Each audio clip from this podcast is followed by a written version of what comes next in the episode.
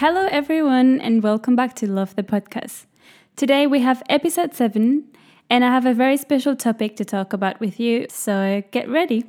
Today I want to talk about feminism in love and in relationships. We are in a time where the word feminism is more and more present, and we hear it everywhere. Women all over the globe are speaking up and fighting for equality in scenarios and places we never imagined before, inspiring all of us to do the same and ask for more, and not simply to settle with what we already have. What made me think of the role that this plays in love and relationships. And of course, it only took me a second to realize the big differences that we women have to deal with, starting from basic things such as when a guy slips around is normally seen as a cool, successful, probably good looking guy that is just having a good time, enjoying life. But if a girl does this, obviously we see this as a easy, bit slutty kind of girl.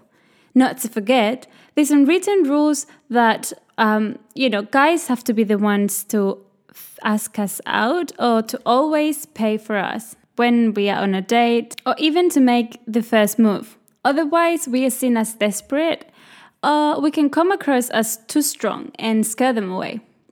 Somehow, we're always under the impression of needing to be this princess that needs to be saved. And although thankfully times are changing and more and more women are taking control and not letting these stereotypes run in their lives, a lot of us still find it a bit difficult to take lead when it comes to be the ones making the first move.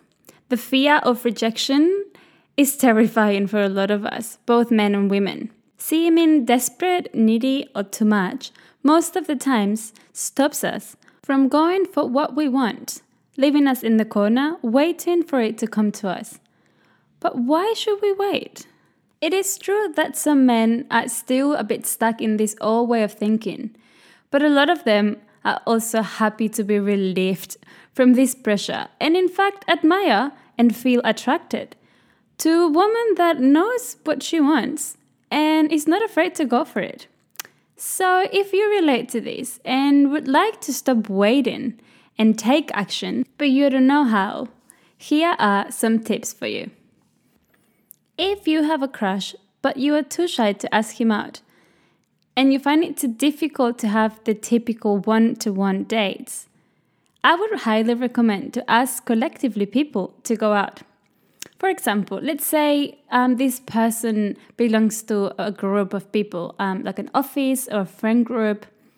This makes it really easy for you to organize a group meeting, to go for drinks after work, or to do an activity all together, giving you the opportunity to um, share some time with this person, but within a group, which will give you a great opportunity to really get to know this person in different levels. And maybe, you know, over time, not everybody can come out, and this could be the great opportunity for you to casually just suggest the two of you grabbing a drink. Since this is something you've already done in the past, it won't seem too plain or strong, and it will take the pressure from you of the tension, the difficult question of asking someone out.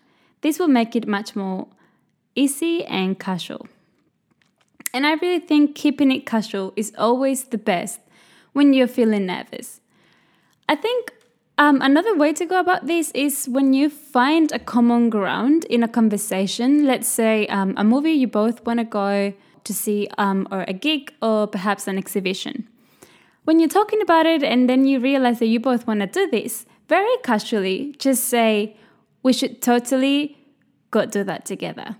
And perhaps just drop, How about Friday? Just a um, specific time or date if possible. Kind of giving the vibe of I was gonna do that anyway, but you know, you can join me. There is really no need to um, go to this awkward situation like in the American movies where you know the guy has to ask you out for a date and then you have to dress up all pretty and you go to a fancy restaurant and he brings you flowers and blah blah blah blah blah. I really think sometimes less is more, and a simple walk in the park can actually be the best date ever. So stop waiting on others and go get your man. Trust me, you have nothing to be scared of.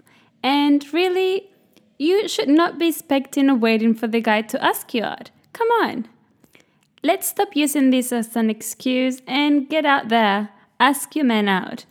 You will see how satisfying it feels to take control of our own lives and actually create things for ourselves instead of waiting for others to do this for us. And this is all from me this week. I hope these two tips help you to feel a bit more confident and give you this little push that you need to ask your crush out and start creating your own reality. See you all next week for another Love Dose. Bye bye.